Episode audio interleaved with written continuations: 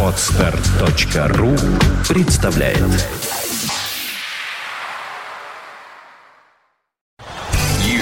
listening. You're listening to Internet Radio Fontanka FM. Fontanka FM. Вы слушаете интернет-радиостанцию Фонтанка ФМ, и у нас в студии появляются хорошие люди. Э, Проверяем микрофоны. Наташа Дельгада. Добрый вечер. Добрый вечер. Э, Наташа Дельгада, пиар-издательство Витанова. Хороший человек, который всегда приходит с замечательными гостями. Ах, какой гость у нас сегодня. Наташа, я Да жду мне представления. Самой нравится, Да. вы знаете. Значит, э, у нас сегодня наступает детское время. Детское время или чудетство, потому что в этот теплый весенний вечер в гостях у нас детский поэт, ну и взрослый поэт А тоже. почему весенний? Ну, потому, что мы в записи тепло. выходим. Все понятно. Потому что минус улице. 8 на улице. Конечно. Мы тут все в записи сидим, хотела я сказать. Мы вообще э, 3D-анимация, и мы такие, как бы, да-да-да, я Да, перебила. так вот, переводчик и детский поэт, и взрослый поэт Михаил Давыдович Яснов. здравствуйте. Привет, Михаил здравствуйте, Давыдович. да. Очень рада вас видеть. Теплый Я... весенний вечер, все на самом деле нормально совершенно. Так тепло, Это, правда. Я хочу сказать, что э, наш замечательный гость в свое время э, давал мне, как детскому автору, тоже всевозможные советы, рекомендации. Вы были первым человеком, который читал мои детские стихи. Спасибо вам удовольствием огромное. читал, помню, Женечка, да. Спасибо вам большое, потому что я это тоже помню, и это очень радостно. Да, Спасибо. и спасибо большое за детские стихи. То есть я здесь рада с обеих сторон, и как пиар-издательство, потому что мы с Михаилом Давыдовичем счастливы сотрудничать в разных совершенно плоскостях, и как с переводчиком, и как с поэтом. Мы выпускали книжку взрослых стихов э, и переводов в иллюстрациях Клима Ли, и как читатель, потому что, конечно, э, совершенно чудные мамонт и папонт гуляли вдоль речки, Потрясающе, папонт да. и дедонт сидели на печке, или там Ну чучело да, мяучило. Как раз, как раз зима, сидеть на печке. А, сидели на печке? По-моему, лежали. Ну. Ну, лежали, это не важно совершенно. Главное, чтобы печка была. Да. Так вот, раз уж начали с детской литературы, я хотела спросить, каким образом вы до этой жизни, до жизни такой дошли, до детской литературы, потому что приходят люди в нее самыми разными путями, из взрослой там, или как-то по неволе, или еще как-то. Когда вы начали писать детские стихи, и как это случилось? Да, это такой специальный вопрос. На самом деле начал писать это очень давно. Э, Конечно, когда я был маленький, я писал стихи абсолютно взрослые. Когда был школьником, писал стихи сугубо про любовь, про всякие страсти, мордасти и все прочее. А потом постепенно со временем оказалось, что помимо взрослой поэзии существует еще такой колоссальный материк под названием детская поэзия. А когда я начал заниматься еще историей детской поэзии, то я очень быстро выяснил, что, оказывается, в детской поэзии, в детской литературе, по крайней мере, в замечательные годы советской власти, позволяло сделать гораздо больше, чем во взрослой литературе. Поэтому очень многие взрослые поэты, в частности, уходили в детскую литературу, в детскую поэзию, где действительно можно было играть в слова, где действительно можно было создавать какой-то свой особый мир, не очень связанный с тем миром идеологии, который создавался вокруг тебя. И поскольку мы все вырастали в советское время, я, по крайней мере, вырастал в советское время, то у меня тоже сложился какой-то такой период времени, когда меня перестали печатать по разным причинам. И У вас, по-моему, было вот это стихотворение про фарш, которое кто-то воспринял не так. А, я я ну, слышала это- эту ну, историю в Эта история, ну, и можно про эту историю тоже два слова рассказать. Да, на самом деле это уже было, так сказать, в поздние годы, когда э, в журнале «Аврора» было напечатано мое стихотворение, которое потом стало детским стихотворением. Сначала писалось как взрослое, оно, я могу его прочитать. «Ну-ка, мясо в мясорубку, ну-ка, мясо в мясорубку, ну-ка, мясо в мясорубку, шагом марш, стой, кто идет, фарш». И вот это стихотворение было напечатано в журнале «Аврора» в детском разделе этого журнала, но вдруг выяснилось, что, оказывается, в это время наши войска вошли в Афганистан. И оказалось, что это стихотворение как бы написано для взрослых. И начался какой-то безумный скандал. Вообще у меня с детскими стихами много скандалов всяких было связано, с цен- с цензурой, со всеми делами. Но в частности, вот с этим стихом действительно были всякие сложности. Меня Хотя печатать, простой и хороший стишок. Да Про- нет, про ну это же- мясорубку это же и бред, всё хорошо, бред, конечно, конечно, бред. ну о чем разговор, да. Так что чего говорить. А как у меня была история замечательная, например, когда в журнале «Колобок», знаете, помните, был такой журнал с гибкими пластинками? У меня, я очень любил сотрудничать с этим журналом, и они меня, слава богу, любили, как-то было все хорошо. И вот однажды я приезжаю в Москву, а мне говорят, нас за тебя закрывают. Я спросил, почему. Оказывается, они напечатали стихотворение очень безобидное под названием такая, значит, песенка про летний дождь. Даже могу его прочитать. Да, Интересно, кто скажет, за что могли зам закрыть. Да. По дороге летним днем шли однажды под дождем сослик, услик, паукан и кисонькая мокренька. Сослик песню напевал, и услик песню напевал, и напевали паукан и кисонькая мокренька. Летний дождь пропал вдали, и, обнявшись, вдаль ушли сослик, услик, паукан и кисонькая сухонька.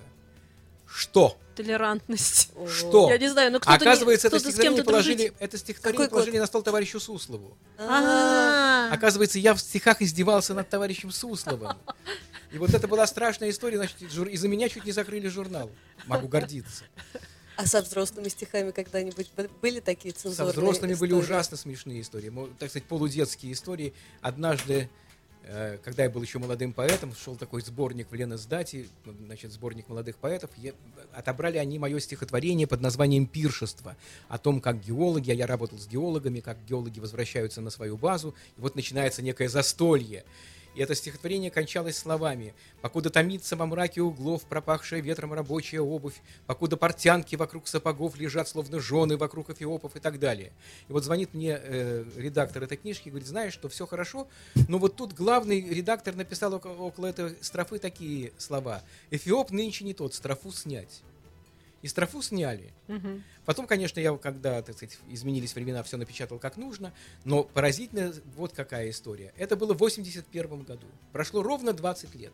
У меня в московском издательстве шла такая азбука детская, где надо было всякие, на всякие буковки придумать разные слова, и, которые изменялись по буквам, по, по слогам и так далее. И у меня было стихотворение на буковку К под названием «Командир».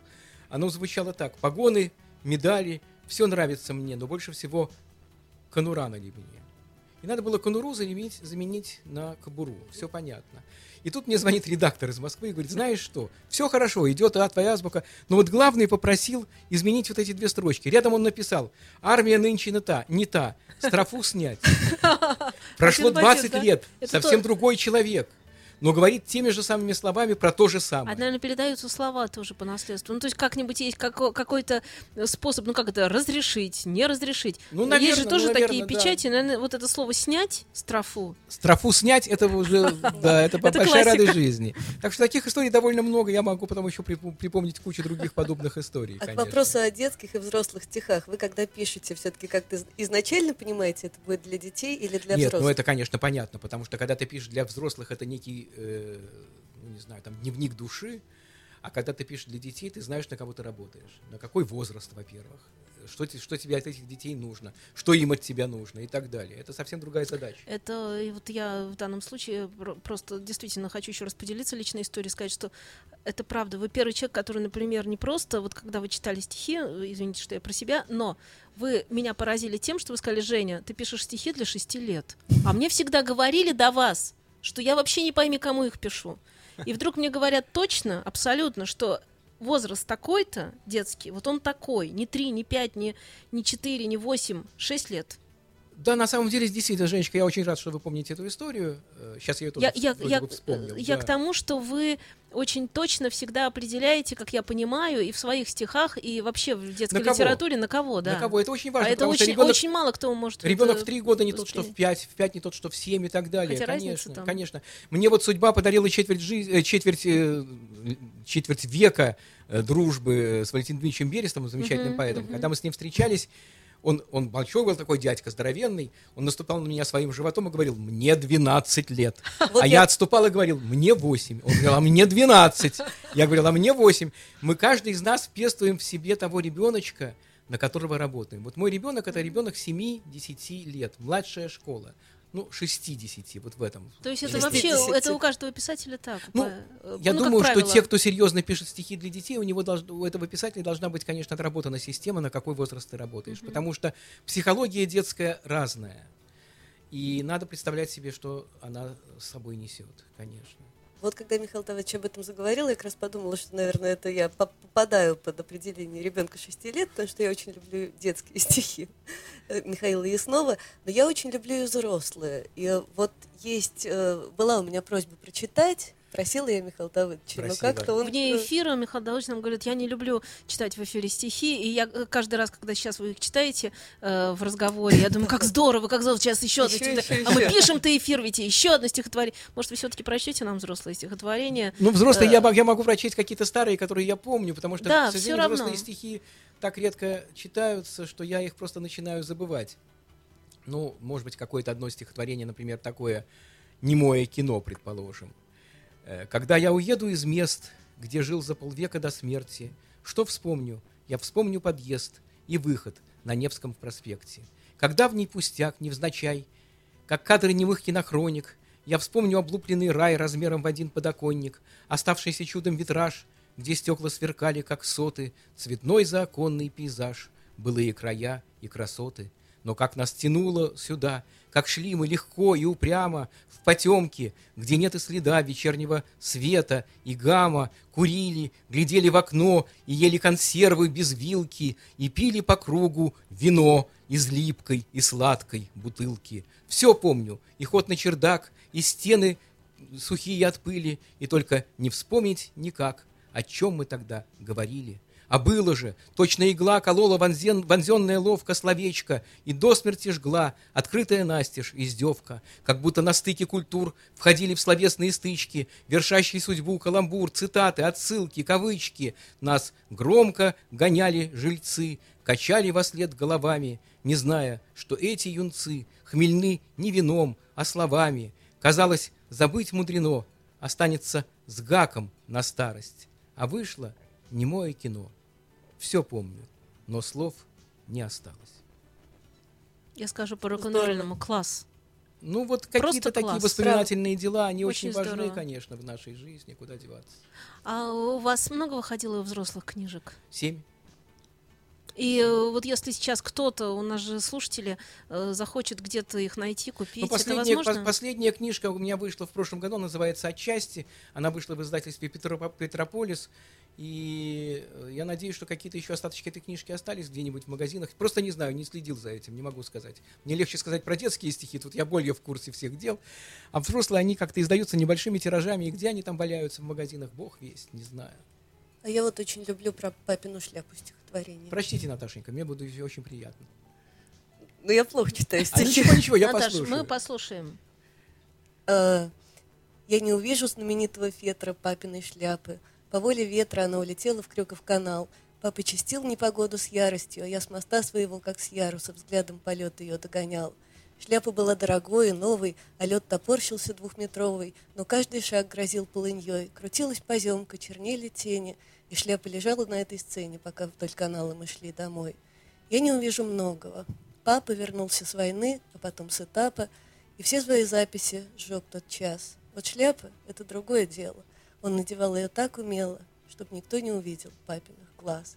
Ну, Наташенька, замечательно прочитали, спасибо Замечательно, огромное. да. Ну, просто, по-моему, гениальные стихи. То есть, вот я, Потрясающие да. стихи. Ну, это вот, это же тоже на стыке детства и взрослости. Да. И, в общем, об этом очень часто и пишутся, конечно, куда деваться.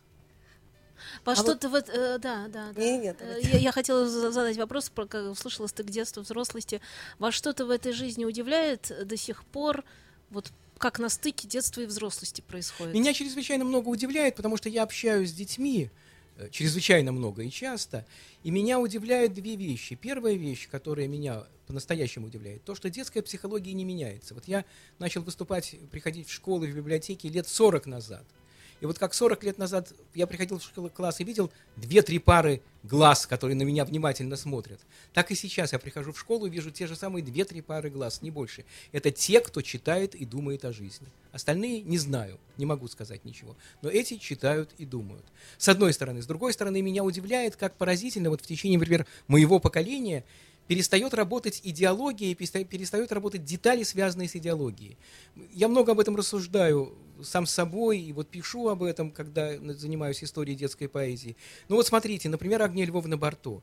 Ее игрушки, великий, великий цикл, на мой взгляд, детских стихов, они читают, известны до сих пор всем. Сегодняшние дети знают так же, как дети 30, 50, 60 лет назад. Но школа Барто исчезает, ее нет, нет тех деталей. Я прихожу в, шкла- в класс и читаю, например, мо- моего любимого маршака. «Дети нашего двора, вы его хозяева, во дворе идет игра в конницу Чапаева, дети нашего двора, Чкаловского дома». И вижу, что дети меня не понимают. Что такое Чкаловский дом? Кто такой вообще Чкалов? Что такое дети нашего двора? Меня в одной школе спросили, а что, дети нашего двора – это дети местных бандитов? Нет двора! Их удивляет вот эта еще ситуация, нет двора. То есть вот эти детали, на которых я, например, вырастал, они исчезают. И слово, Поэтому- слово кочерга тогда сюда Ну, же относится. понимаете, да? То есть какие-то детали, нет, есть какие-то детали, которые все равно будут исчезать, и слова будут исчезать, и которые могут быть возобновлены с помощью родителей, взрослых. Но есть какие-то детали жизни, которые, к сожалению, уходят навсегда. И когда я работаю с молодыми детскими поэтами, я всегда говорю, ребятки, все-таки старайтесь писать так, чтобы было как можно меньше деталей окружающей жизни, но как, больше, как можно больше деталей внутренней психологии. Вот если это возможно, работаем, работаем, это очень важно. А в то же время в этих деталях есть история, Конечно. да? То есть, э, Конечно. Нет, нет, нет, понятно, что это стихотворение будет жить определенное время и потом останется в такой истории, и, э, ну, это как, как фильм. Ну, Как видите, картина, та же самая кочерга, которая так замечательно появляется в стихах Чуковского, Да-да. никуда не, де- не девается, потому что стихи Чуковского никуда не деваются. Они вне идеологии. В отличие, опять же, от моего любимого Мар- Маршака, который был весь ангажированный поэт. Чуковский весь на ритме, на рифме, на каких-то нюансах детской психологии, не связанных с окружающей жизнью, а связанных с вечными какими-то ценностями. И вот это чрезвычайно важно. А может, еще потом все эти названия, они станут восприниматься как что-то волшебное. Не исключено, может быть. Чкаловского дома. Может быть, да, да, да, да. Какого-то такого Мифологическое. Немножечко такого странного дома такого некоторого. Да, надо сказать, что ведь мы сейчас вот были свидетелями совершенно уникального явления. Буквально полгода назад вышел трехтомник, который составила Евгения Оскаровна Путилова, наш выдающийся историк литературы. Этот трехтомник называется «Четыре века русской поэзии детям». И когда я, например, спрашиваю свою аудиторию, а когда, скажите, было написано первое стихотворение для детей, все поражаются, когда я называю дату. А первое стихотворение было написано в 1634 году. Это был лицевой букварь Василия Бурцева. Четыре, почти действительно четыре столетия наша детская поэзия существует, и она, конечно, потрясающе изменяется. И когда вот мы прочитаем такую антологию, где собраны действительно стихи за почти 4 века, то мы видим, какие фантастические ценности уходили в прошлое, а потом возвращались вновь, а потом начинались какие-то новые вещи. И вот это движение детской поэзии, детской литературы, оно дорогого стоит, конечно. А сейчас э, во время какого Сняли движения мы живем? с языка снялась. Да-да-да. Ну, у нас одновременно один Один тот же вопрос. вопрос возник. Э, Сейчас в какое время мы живем? Э, Во время какого детского движения, скажем так, поэтического? Поэтического. На самом деле мы сейчас живем в эпоху бума детской литературы. Он начался лет 10 назад. Постепенно мы вот в 90-е годы очень хорошо помню, как мы сетовали, что за нами нет никого, никаких молодых детских писателей. Куда-то они все исчезли, они никуда не приходят. А потом постепенно, постепенно, благодаря тому, что появились издательства маленькие, небольшие, средненькие, которые стали э, значит, обращать внимание на детскую литературу. А потом появились какие-то премии, а потом появились какие-то семинары детские. В общем, постепенно за эти годы выросло огромное поколение, огромное действительно поколение молодых детских писателей, молодых по- по-настоящему, многим от 20 до 30, не больше, которые, которое это поколение начинает замечательно и здорово работать в детской литературе. И в поэзии, и в прозе, и особенно в подростковой литературе. Или, как у нас сейчас принято говорить, в подро- не в подростковой, а в подростковой. Меняется ударение.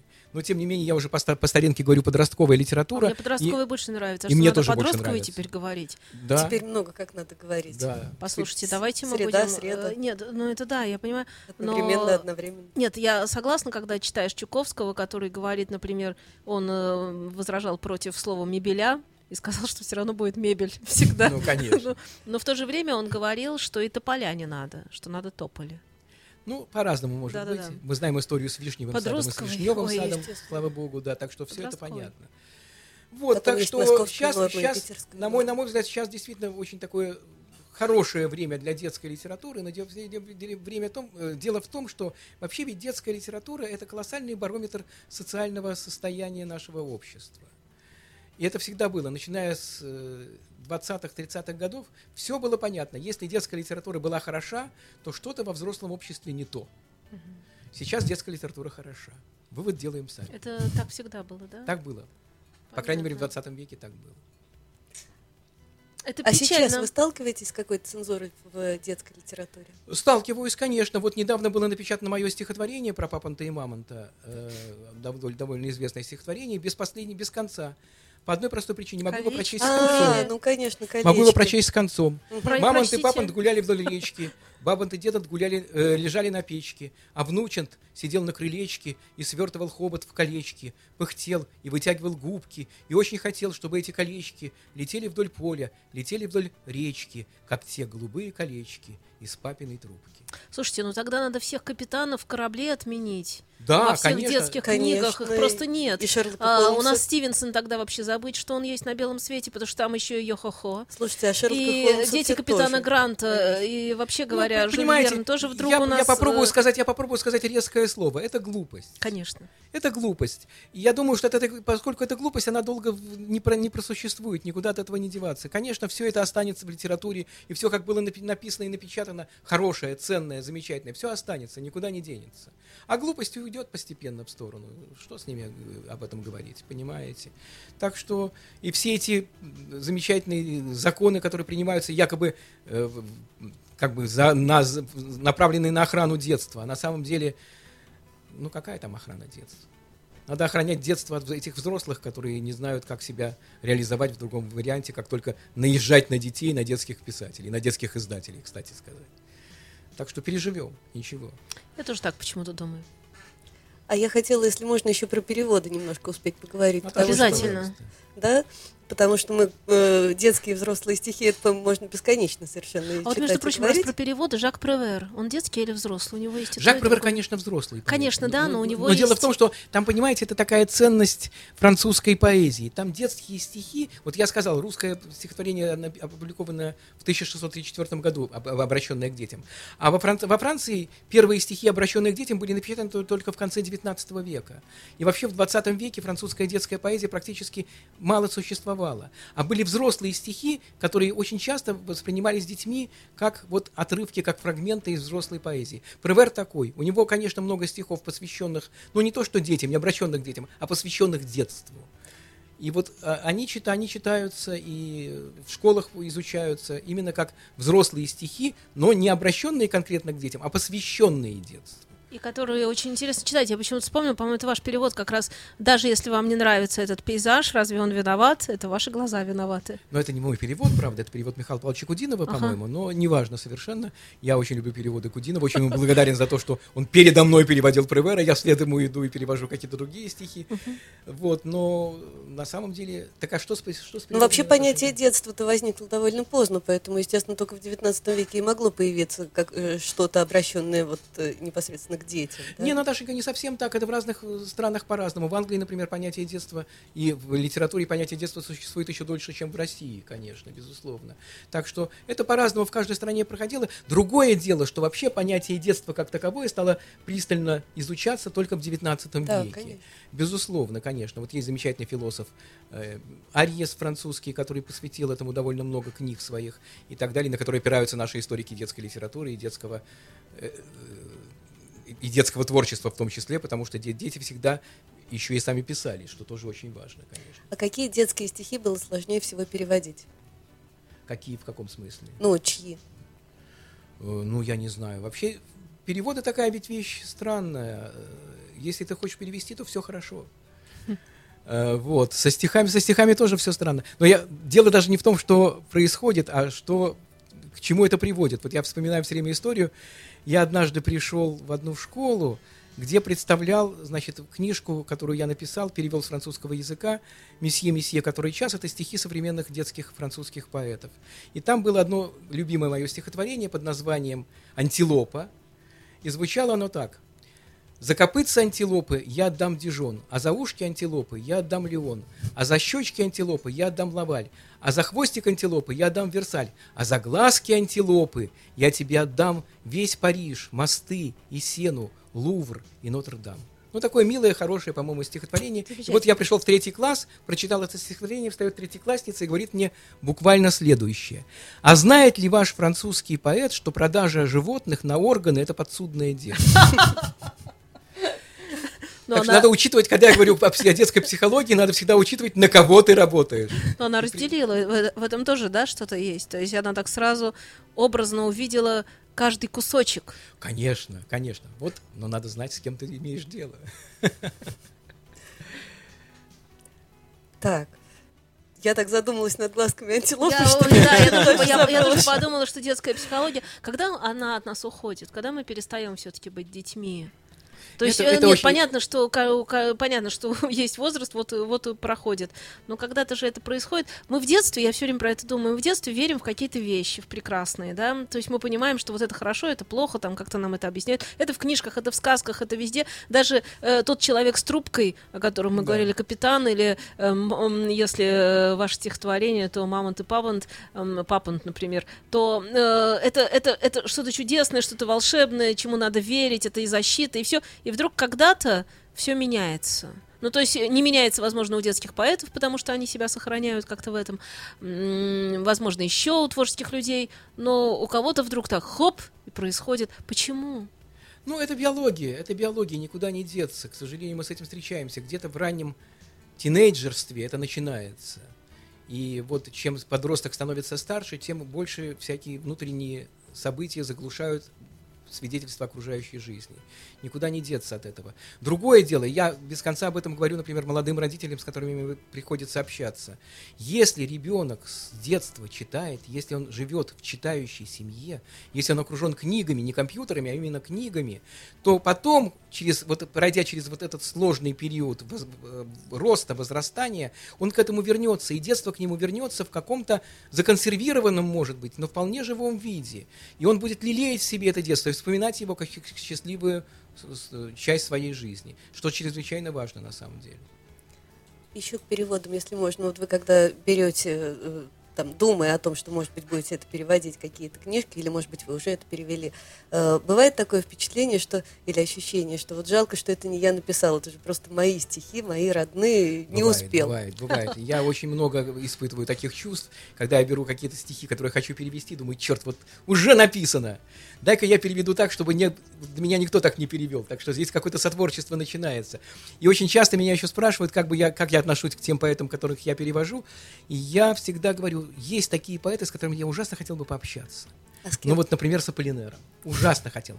А Рэмбо, которого я переводил довольно много, вот с ним бы я точно не хотел бы встречаться. А почему? Очень противный подросток. Да, Противный, согласна. гадкий, неприятный, отвратительный, никого не, ви- не, не любящий, всех А ненавидящий. как переводить, если э, отношение человеческое А как не переводить имеет значения, гения? да? А как переводить гения? Вот он гениальный подросток. Значит, ты переводишь, собственно, стиховую ткань, то, что осталось от его характера в стихах. Это очень сложно, и я понимаю, что, в общем, мы еще до сих пор так и не научились по-настоящему переводить такие стихи. Мы, я имею в виду вообще, так сказать, всю нашу э, переводческую общественность, если можно так сказать.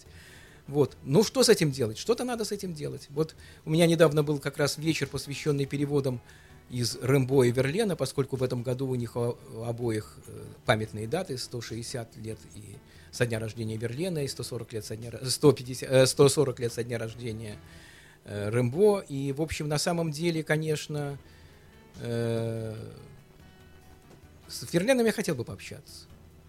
Он интересный был дядька. Сели бы, выпили бы абсенту и поговорили бы о жизни. С А, все, тяжело. все-таки благодаря ему возник Рэмбо? Ваше Этого я не знаю. Нет, Рэмбо возник сам по себе, конечно. Рэмбо возник, потому что он очень хорошо знал всю существующую современную поэзию, очень хорошо знал ту поэзию, которая была вот непосредственно перед ним, и очень точно умел ее пародировать. Вообще Рэмбо начался с пародии. Как очень много в, в литературе и в поэзии, в частности, начинается с отталкивания, с пародирования того, что сейчас существует. Кстати, в детских стихах то же самое. А вы переводили в основном французских поэтов или еще каких-то? Ну, я переводил разных поэтов, но на самом деле, конечно, я просто, поскольку французский немножко знаю, то я люблю переводить то, что я знаю. Замечательно совершенно. Просто так у нас летит с вами беседа, а мне очень захотелось э, какое-нибудь еще стихотворение услышать от вас. Вот любое в, в настроении сегодняшнего вечера, может быть. Этой программы, чего Э, угодно. Я даже не знаю. Ну, хотите еще какой-нибудь Да. взрослый стишочек прочту? Хотим, очень. Тоже я, к сожалению, помню такие не, не совсем свежие стихи, а более старые. Ну, например, вот был какой-то такой стих, когда я очень изучал э, русскую поэзию начала 20 века и был вообще покорен футуризмом, и Хлебниковым, и Маяковским, и от которых, по-моему, очень многое пошло, естественно, в нашей жизни, то получилось такое стихотворение. Как начинался русский футуризм? Вот Лиля Брик когда-то написала о сестрах Синяковых. Пять сестер, девицы эксцентричные, в хитонах, с распущенными вечно волосами, бродили по украинскому лесу, пугая всю округу. Пастернак влюблен был в Надю, а Давид Бурлюк в Марию. В каждую из пятерых поочередно хлебников. Асеев женился на Оксане. Так возник, как весело писала Лиля Брик в их доме футуризм. Начало века, приманивая, было втихомолку греховно, и за ширмою течений литературных школ и живописных стояла обнаженная царица и свой вершила легковесный суд. Так распадался символизм, бесился ревнивый белый, шел к дуэли Брюсов и губы сжав пророчествовал Блок.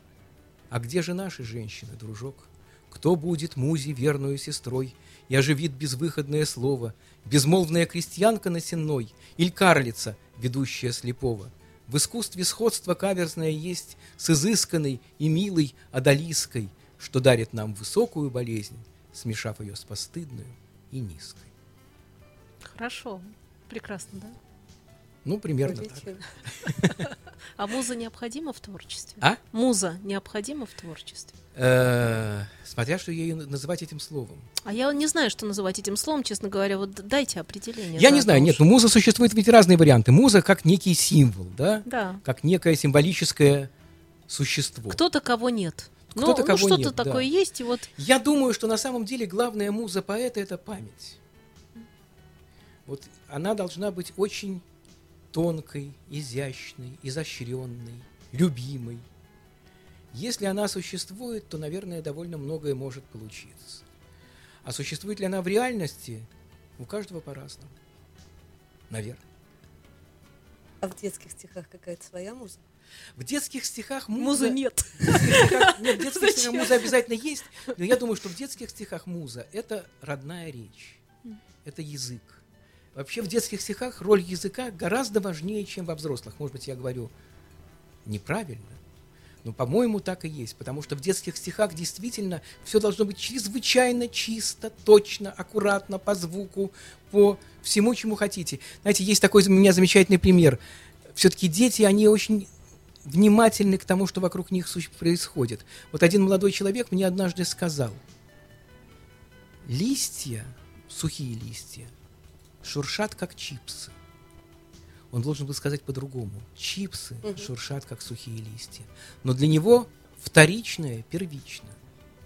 Вот мы должны представлять себе, как это все происходит. И должно быть первичное, безусловно, первичным, а не вторичное вторичным и так далее. А ведь такие вещи не объяснишь. Это уже вкус и воспитание, да? Это вкус, воспитание, мера, такт. Ну, конечно, это то, что воспитывается вот изначально. Куда деваться? Поэтому, когда мы говорим о детской поэзии, о детской литературе, мы, конечно, говорим о том, что нам необходимо воспитывать нашего будущего взрослого читателя с младенчества. И никуда от этого не деться. Э, С какой своей книжки вы э, посоветуете нашим слушателям начать знакомство с вами, их детям? С любой. На самом деле у меня довольно много книжек, поскольку там все-таки детские стихи, в отличие от детской прозы, это вещи, которые постоянно переиздаются, это по-разному э, как бы укладываются в разные книжки. Если мои дорогие слушатели увидят какую-то мою, какую-то мою книжку и захотят с ней познакомиться, знакомьтесь. Все в порядке, там все нормально. А какую вашу книжку вы посоветуете взрослому слушателю, ну, чтобы она была детская? Прочитать вашу. Ну, например, кто-то решил, а почитаю-ка я детские книги Михаила Яснова. И вот с какой бы книжки взрослому человеку Я взять? бы, я бы посоветовал начать, вот, вот у меня есть книжка, которая получила, кстати, кучу всяких премий литературных. Эта книжка называется «Детское время». Она вышла в Да. дивизии несколькими Мгм, тиражами она уже. прекрасна. И вот если она попадется кому-то в руки, то она может быть э, наиболее хороша для первого знакомства, потому что там довольно много стихов самых разных. И это такая летопись нашего детства. Примерно. Вы очень много общаетесь с детьми, вы очень много выступаете действительно в библиотеках, э, на каких-то фестивалях, на каких-то форумах, на каких-то книжных, э, не знаю, Ярмарках. ярмарках и так Да. далее, и так далее. Э, Вы человек общественный, очень активный. Вы интернетный человек, то есть вы э, общаетесь. э, Я интернетный человек отвечаете? ровно настолько, насколько я пользуюсь интернетом для своей работы. Но я не нахожусь в социальных сетях. Я их боюсь. Не, не не сами сети боюсь, а боюсь того нахл- нахлынувшего количества народа, который появится в этих сетях. А мне же невозможно, я же должен буду отвечать на все письма. Чем же тогда заниматься, как кроме ответов на эти письма? Поэтому я пока остерегаюсь. Посмотрим, что будет дальше и что будет с интернетом дальше. Посмотрим.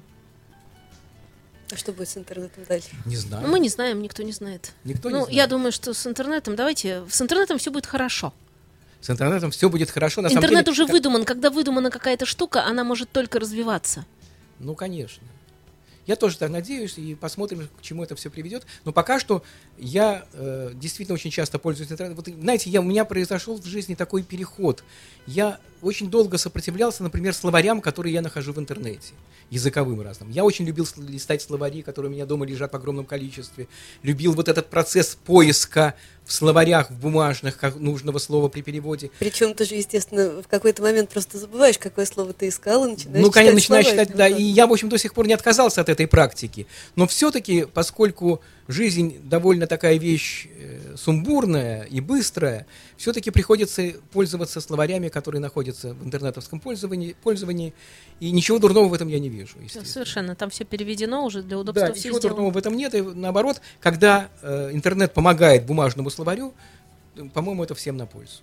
А вы любите, когда вы работаете, чтобы было тихо и никого, и вообще тихо? То есть ни музыки, ни слов, Да, каких-то да, случаев, да, Женечка, тишина. да. Мгм. Абсолютно, чтобы было тихо и чтобы не было никого. Но главное, чтобы было тихо. Как бы это сказать, с отдаённым каким-то счастьем таким, что хорошо. И да, и А для меня вообще чрезвычайно важны какие-то вот атрибуты окружающего быта. Я не могу, например, работать, вот очень часто мне приходится ездить по разным городам и весям, вот я нахожусь в гостинице, но не могу работать в гостинице не потому, что шумно, бывает очень тихо, а потому что атмосфера кругом другая. Мгм. А я уже, конечно, привык к какой-то своей атмосфере, в которой э, чувствую себя достаточно комфортно. Ну вот мы ушли от интернета, а я хотела, если можно, вернуться, да, к теме бумажных книжек, к теме интернета. Ведь какие-то ваши тексты, вот там понятно, что можно это Да. найти в интернете, и можно даже книжку скачать. Э, но все-таки вы... О чем автор знает? Автор да, в курсе? конечно, я спокойно к этому отношусь абсолютно. Ага. Но все-таки вы, наверное, любите больше бумажные книжки. Я, конечно, люблю больше бумажные книжки, э, особенно детские. Детские ни в коем случае не должны быть интернетом. Вот вы вне эфира так об этом сказали, хорошо. Скажите, пожалуйста, еще, Еще раз, почему? ска- еще раз скажу, потому что детская книга – это книга, обращенная к самым непосредственным чувствам и качествам своей души. Книга должна быть вкусной, она должна быть душистой. Я прихожу в детский садик, спрашиваю, чем пахнет книга. Мы начинаем понимать, книга пахнет краской, бумагой, деревом, картоном, клеем, а еще буковками, рисунками, сказками, рассказами, стихами, фантазией. Этим всем пахнет детская книга. А еще ее можно лизать, а еще ее можно кусать, а еще ее можно прижимать к сердцу и ощущать пальцами обложку книги. Вот эти тактильные воспри- восприятия и воспоминания, они остаются ведь на всю жизнь. Они определяют твое отношение не просто к книге, а отношение к культуре, что чрезвычайно важно. И я говорю детям, а вы можете, например, э, полизать компьютер, или понюхать его, или покусать его? Не получается. Значит, главная книга пока что. У меня в детстве была такая книжка, где я боялась перевернуть страницу. Ну, то есть это были мифы Древней Греции, сразу скажу. И там было страшно очень, когда, значит, доходит до всех... э, э, У вас была такая книга? Миф о Древней Греции, конечно, была в детстве, но я ее не боялся. Нет, какая-то книжка, которая настолько на вас влияла, что вы понимали, что, ну, может быть, она в, в другом смысле влияла, я не знаю, но какая-то была детская книжка, любимая в вашем В детстве. моем детстве были книжки не столько детские любимые, сколько взрослые. У меня были две настольных книги. Одна книжка трагедии Шекспира, а вторая книжка стихов Лермонтова. Это, простите, трагедия Шекспира, в каком возрасте она у вас была настолько? мне было лет 5-6, когда я ее читал. И почитал по одной простой причине. У меня мало книг было кругом. А вот эти были семейные какие-то книги, которые Что, вот вы так прямо с короля Лиры и начали? Ну, я не помню, с какого Ну, короля и с какого Я лира я начал начала читать. тоже. Да, но дело в том, что там были совершенно потрясающие гравюры в этой книге. Да. И вот я, конечно, реагировал на, на, на зрительный ряд больше, чем на э, буквенный, так сказать. Вот. Но я очень хорошо помню, что именно с этих, э, этих книжек я начал свое чтение. А потом у меня в детстве первая моя книжка, которую я на самом деле прочел, я был еще совсем маленький, это была книжка Маяковского, это книжечка моя про моря и про маяк. И она была издана сразу после войны на очень плохой бумаге с черно-белыми картинками. А мне так хотелось, чтобы она была цветная, солнечная. Там же про море, про свет. И я взял и всю эту картинку разрисовал, э, книжку разрисовал цветными карандашами. И получил первую взбучку от родителей за отношение к книге. Очень хорошо запомнил на всю жизнь, но запомнил на всю жизнь, что книжка для детей должна быть цветная, красивая, с большими буквами и с солнцем внутри. Правильно. Это самое важное. Я думаю, что для взрослых тоже. Я хочу вас, Собственно, мы такие да, и я делаем. хочу вас поблагодарить за участие в эфире и сказать, что вы как раз вот тот самый человек и есть. Вы очень солнечный, вы очень яркий, время с вами летит незаметно. И вот мы как-то проговорили э, в книжном обозрении э, без малого минут 40 и не заметили этого, правда, Наташ? И говорили бы еще, еще, приходите к нам. Спасибо, спасибо, Женечка, с удовольствием. С вами приятно ужасно Приходите разговаривать. всегда. Спасибо. Приходите. Это было книжное обозрение на Фонтанка ФМ. У нас в гостях был Михаил Яснов.